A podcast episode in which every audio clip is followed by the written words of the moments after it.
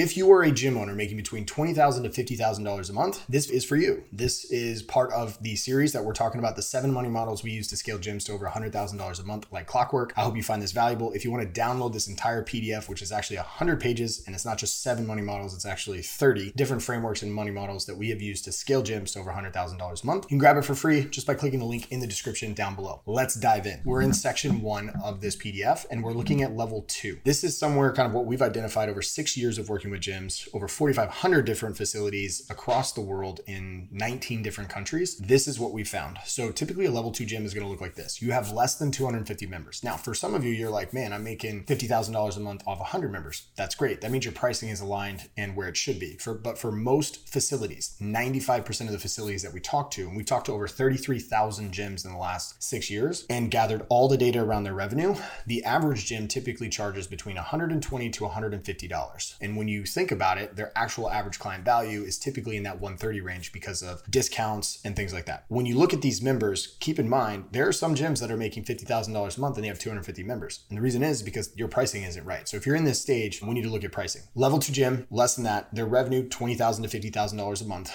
and they typically hit that ceiling at 50k and they struggle to get past it for the two reasons down below. From a staff standpoint, what you're looking at here is you're looking at typically an owner obviously is in there and still working in the business. Very rarely are you going to see an owner that's out unless you're running typically a highly profitable semi-private facility. Owners still in there, typically working anywhere between 40 to 60 hours a week. You have typically two to five trainers that are going to be on the floor taking classes. Some gyms have more, but they're just trading memberships for them. You probably have a manager at this point, especially if you're up at the higher level, closer to $50,000.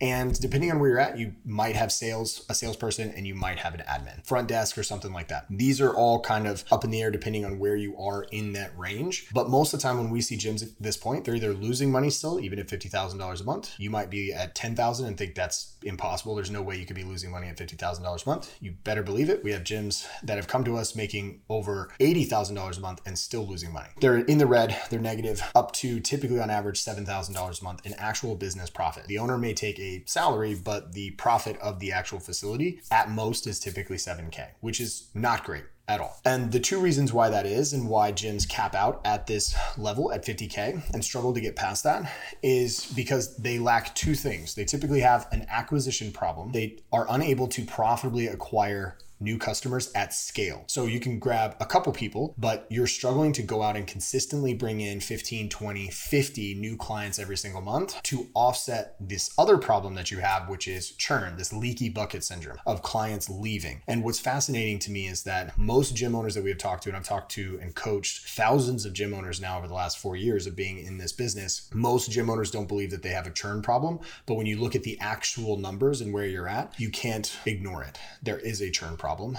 Um, and I'll give you an example. Let's say you are currently in a situation where for the last six months, your revenue has not changed. So your revenue has maybe fluctuated between one to two thousand dollars and it stayed basically the same. But you are still signing up 10 to 15 people every single month. If that is the case and your revenue has stayed the same, that means you are churning out 10 to 15 people per month. You're staying in the exact same spot. And so you're on this hamster wheel, not able to move past this. So the two things that we have to address first is acquisition and churn. Both of those combined will help you get to the next spot. And depending on what the primary problem is, you can look at where you're at and be able to attack one first. So right now, if your churn is closer to 10 to 12%, but you don't have an acquisition system, you want to attack acquisition. If you have roughly 10 to 12% churn or higher, and you have a decent acquisition process in place where you can go out and profitably acquire new clients, then cool. Let's attack churn and let's start dropping that. And you'll find all the frameworks in this PDF, which you can download for free by clicking the link in the description below. On the next one, we're going to talk about about a level three gym, someone that's making over 50,000, but not quite at that seven figure mark, and break down what that gym looks like and what the three crippling problems are that's keeping that gym from scaling. Please implement the system so that you can reach more people,